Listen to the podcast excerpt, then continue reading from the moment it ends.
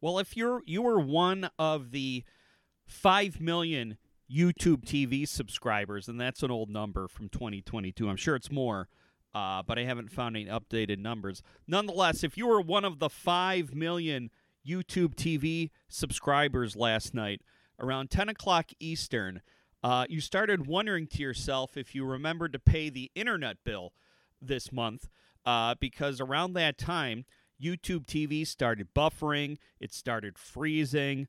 I myself was trying to watch uh, Taryn and Roop on Fox 2, and uh, it kept pausing on this uh, Pete Davidson uh, Wendy's commercial. Um, so I went, I grabbed my computer to see if uh, my internet was still working. It was, and so I ran a little Twitter search on YouTube TV, and it turns out that I was not alone. Tweet after tweet after tweet um, was lamenting the fact that uh, YouTube TV was buffering um, during Game One, Heat and Celtics, uh, during Vanderpump Rules, and during the Andy Cohen talk show. Watch what happens next. So, um, not sure what time it got resolved. When I woke up this morning, I, I turned it over to uh, to, to Rhonda, Jason, and, and, and those guys on uh, local four news mornings, and, and it was fixed. Uh, so first glitch, first glitch I've had with YouTube TV, um, and, and, otherwise I've been happy with it. And it took me a while to finally take the plunge and cut the cord, because um, obviously for the first thirty-eight years of my life, I was a cable guy. And um, the the big sticking point to me on cutting the cord actually uh, was because I'm a channel surfer. So you know, if I don't if if I don't know what I want to watch, um, I I like to be able to go channel to channel to channel on the remote control, and you can't do that on on YouTube TV. I don't think you can do it on Sling or Hulu Live or any of the other uh, big names in streaming.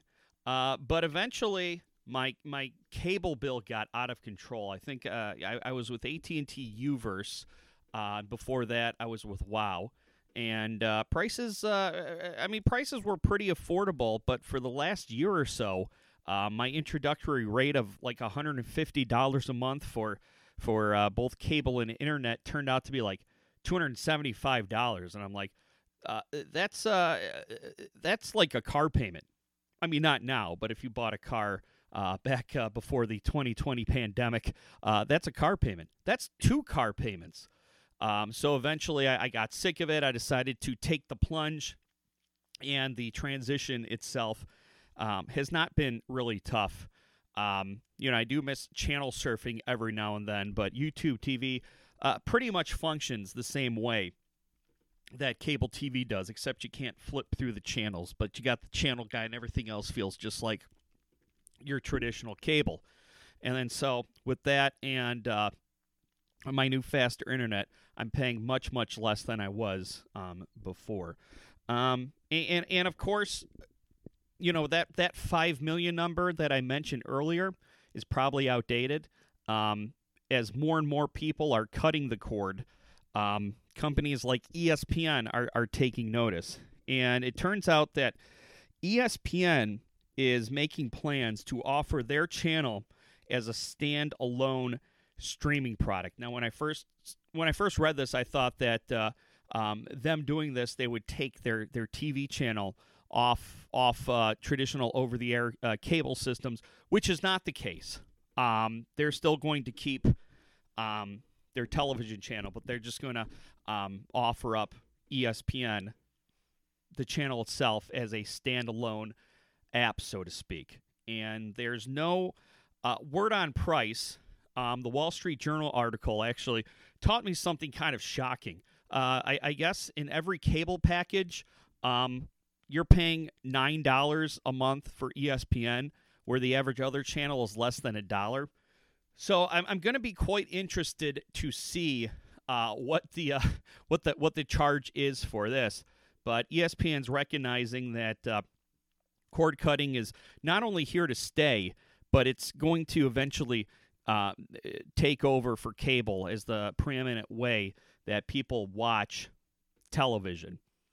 and I think it's a good move. I, I'm, I'm surprised they didn't do that already. I thought that uh, I thought that perhaps uh, the ESPN Plus app functioned the same way, but that's all extra content. So maybe they'll bundle maybe they'll bundle that together. Maybe they'll bundle it with like uh, with like uh, Hulu and Disney Plus, which is what they've done with ESPN Plus. But it makes the signing of Pat McAfee make a whole lot more sense. Now, um, it, it's it's not shocking that Pat McAfee is back with ESPN. He never really left. Um, he was off for a little bit when he jumped ship from ESPN to FanDuel.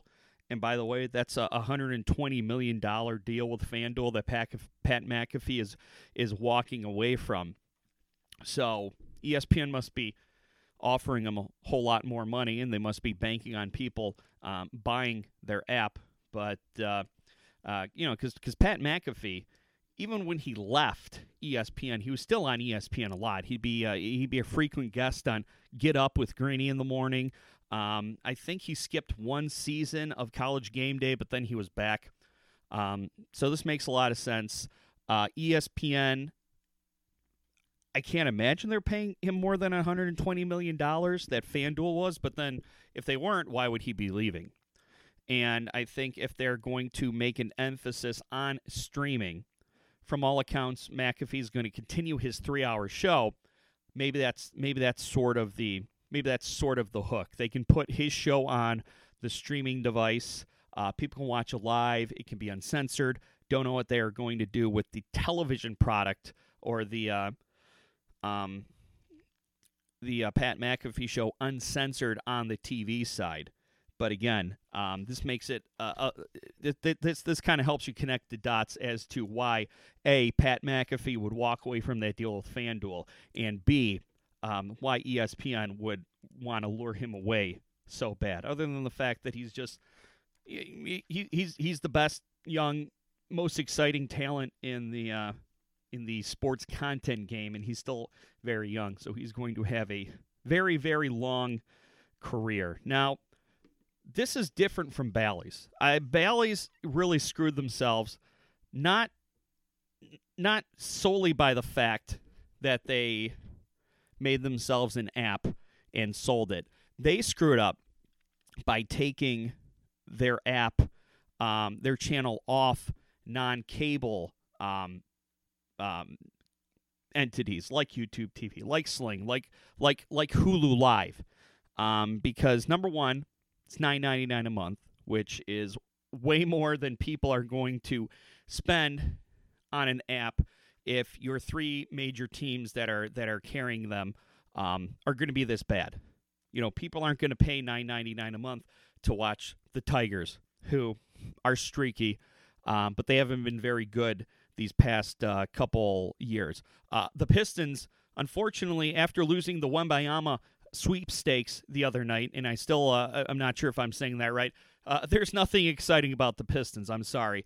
Uh, the Red Wings are making a little bit of noise, but they're not there yet.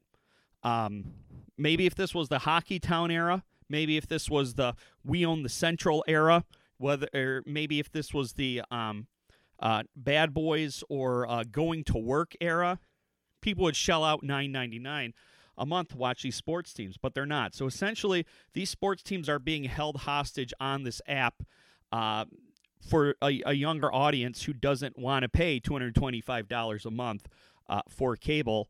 And uh, you're seeing the consequences of this uh, with Bally Sports' uh, parent company filing for bankruptcy. So, smart move by ESPN all around. You keep offering the product um, where where people who have been using the product for decades can still use it, and then you put it in the hands of um, younger consumers, newer consumers who have changing habits and offer their product where they are.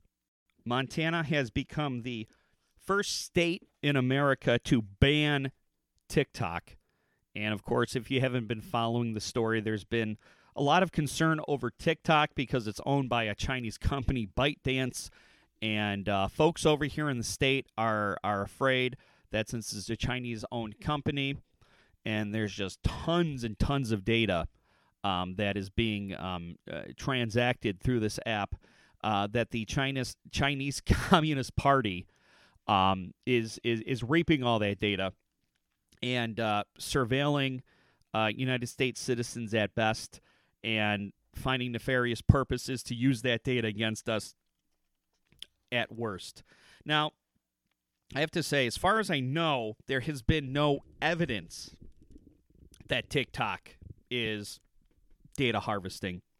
Uh, we had uh, former Congressman Mike Rogers on with Chris Renwick a couple of weeks ago, and he said that um, the bad hype, um, I don't want to say the paranoia, but the, the, the concerns around TikTok are real. And, uh, you know, Mike Rogers' word carries a lot of weight with me. Um, got to work with him a few times. Uh, he's a very even keeled guy. He's a very smart guy.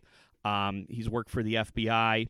Uh, so he's got a lot of credibility. But that being said, no one's really pointed to any evidence yet uh, that uh, th- that TikTok is being used against us. Now it's been banned from uh, just about uh, every government uh, mobile device at both the federal and state level, which I understand you want to take precautions.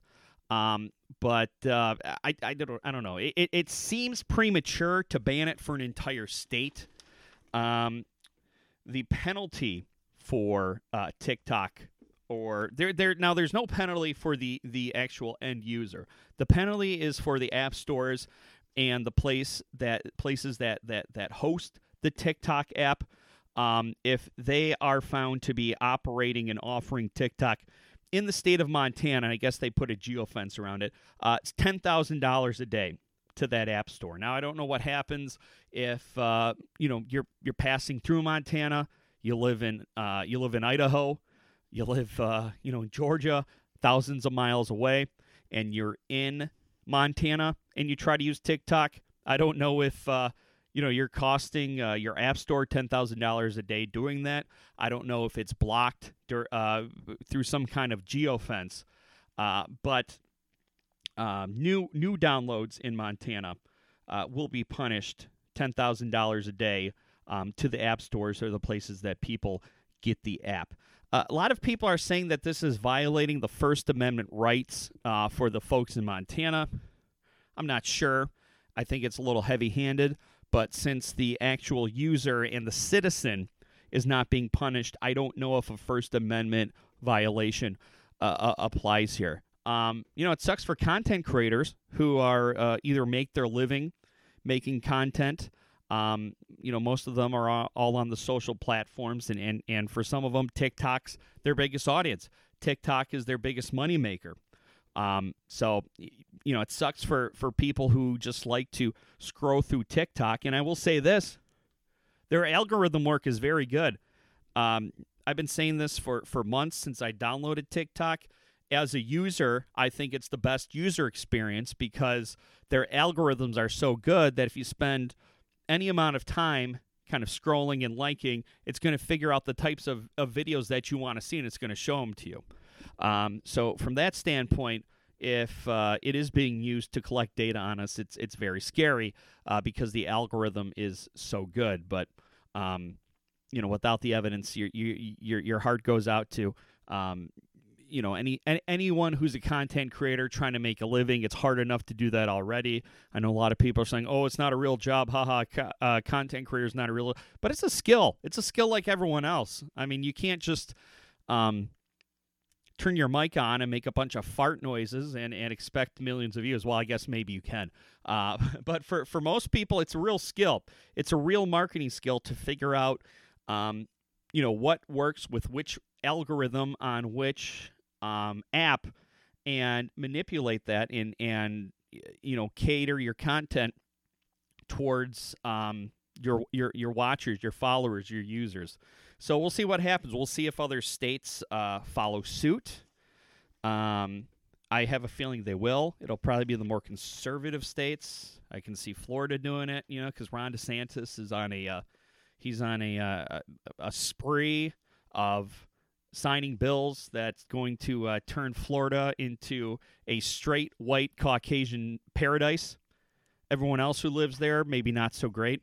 Uh, but I can see a heavy-handed gov- governor like uh, and legislature because let's be honest, it's not it's not it, it, it, the governor signs it into the law, but it's got to be passed. The bill's got to be passed in the legislature to get to the uh, the governor. Um, so, but Florida definitely has a a heavy-handed uh, governor and state legislature. Same thing with Texas.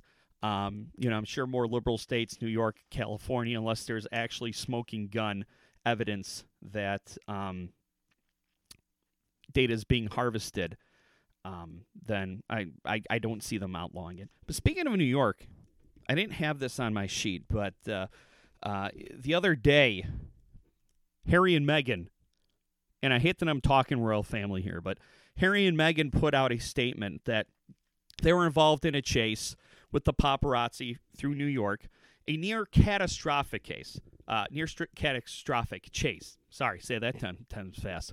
Through the streets of New York with a bunch of near misses of, of vehicles and, um, and, and and collisions involving the New York uh, New York uh, Police Department, a couple of NYPD cruisers.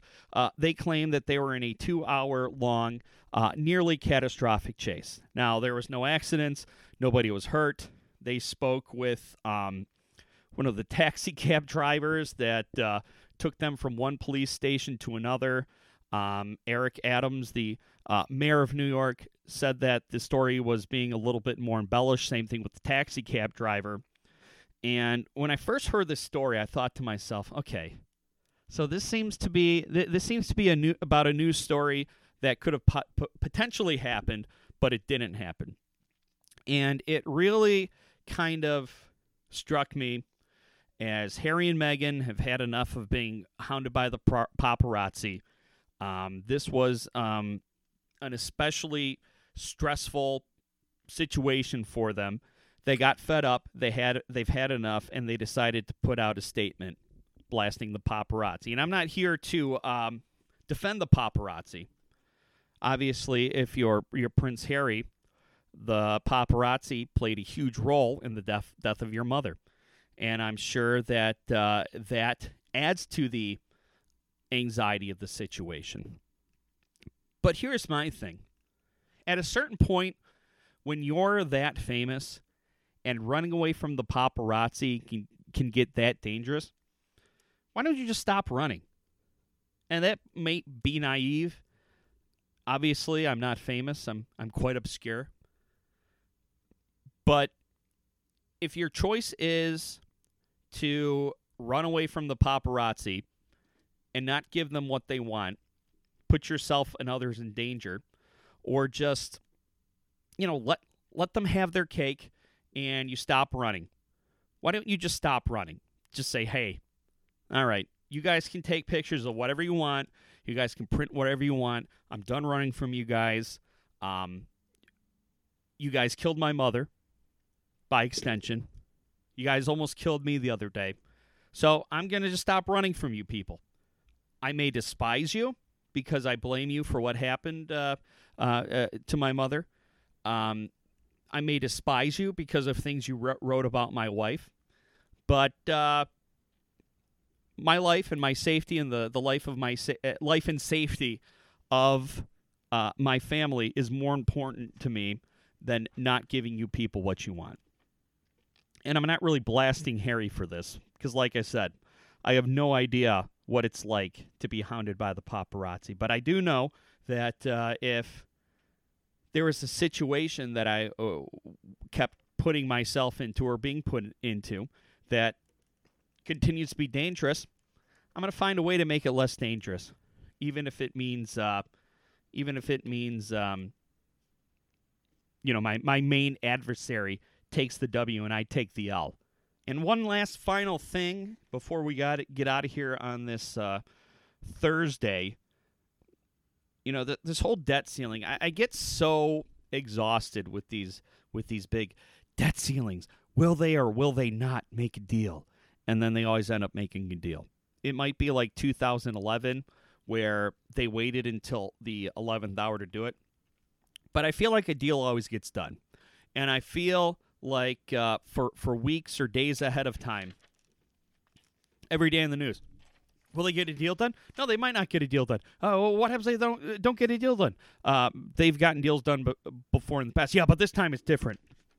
Now, th- there is a little more political gamesmanship here in, in, this round of, of debt ceiling talks, but you're not. They're not. Uh, Republicans, Democrats, they're not going to let um, the United States uh, fall default on their their their loans or their debts or whatnot. And I don't even know what happens. I mean, like I said, these these these these trillion billion dollar amounts of money, they just seem like made up mythological uh, uh, numbers to me. But the Dem- the Democrats and the Republicans both, they don't want to be the ones responsible for letting this country go into default. But the Republicans are still going to try to make their political points and see maybe what they can uh, get out of it by not blinking before the Democrats do. Um, so, right now, it seems like the big sticking point of this is that the Republicans they want spending cuts. Um, they want unspent COVID aid money returned. Um, to the government and the taxpayers, which I think is fair. Um, and they want to expand the work requirement for food stamps, which sounds logical on the surface. But I looked into it, and we already have a, a, a pretty good, fair um, work requirement for food stamps. The, the, the current federal criteria is that if you want to get food stamps, and you're an able bodied person with no children between the ages of 1849, you either have to be working 20 hours a week or volunteering 20 hours a week or be or or, or proving that you're working for yourself as a self-employed employee for 20 hours a week or you have to be enrolled in job training. And uh, like I said, as for people who don't have children, if you have children, as far as I know, those um, those work requirements don't apply. That sounds fine. The Republicans want to raise the age. Um, I heard 55. I know back in March they tried to introduce a bill to raise that age to 65. So I'm guessing that bill didn't get passed or it's still waiting and they're trying to fast track it. So they're knocking off 10 years and trying to use it as leverage in the uh, debt ceiling talks. But I don't know. I mean, that seems that what we have in place seems fine. I don't know what raising it six years is going to do. That's helpful. If anything, I might I think it might be harmful because um, you know if you're if you're not in that great a shape and you're over the age of 49 and um, you know you go work some job for 20 hours um, because you want to receive food stamps and you injure yourself. Well, now you, now we're paying you workman's comp. Now we're paying you other types of benefits that are probably more than the original food stamp benefit that uh, you were required to work those 20 hours before you got. So we'll see. I have a feeling that uh, it will be raised. Um, Biden seems amenable to the uh, work benefit uh, reform here. Um, but let's see if anything actually changes when they when when they finally do raise that debt ceiling, and they will before June. They will be they they will raise it before default.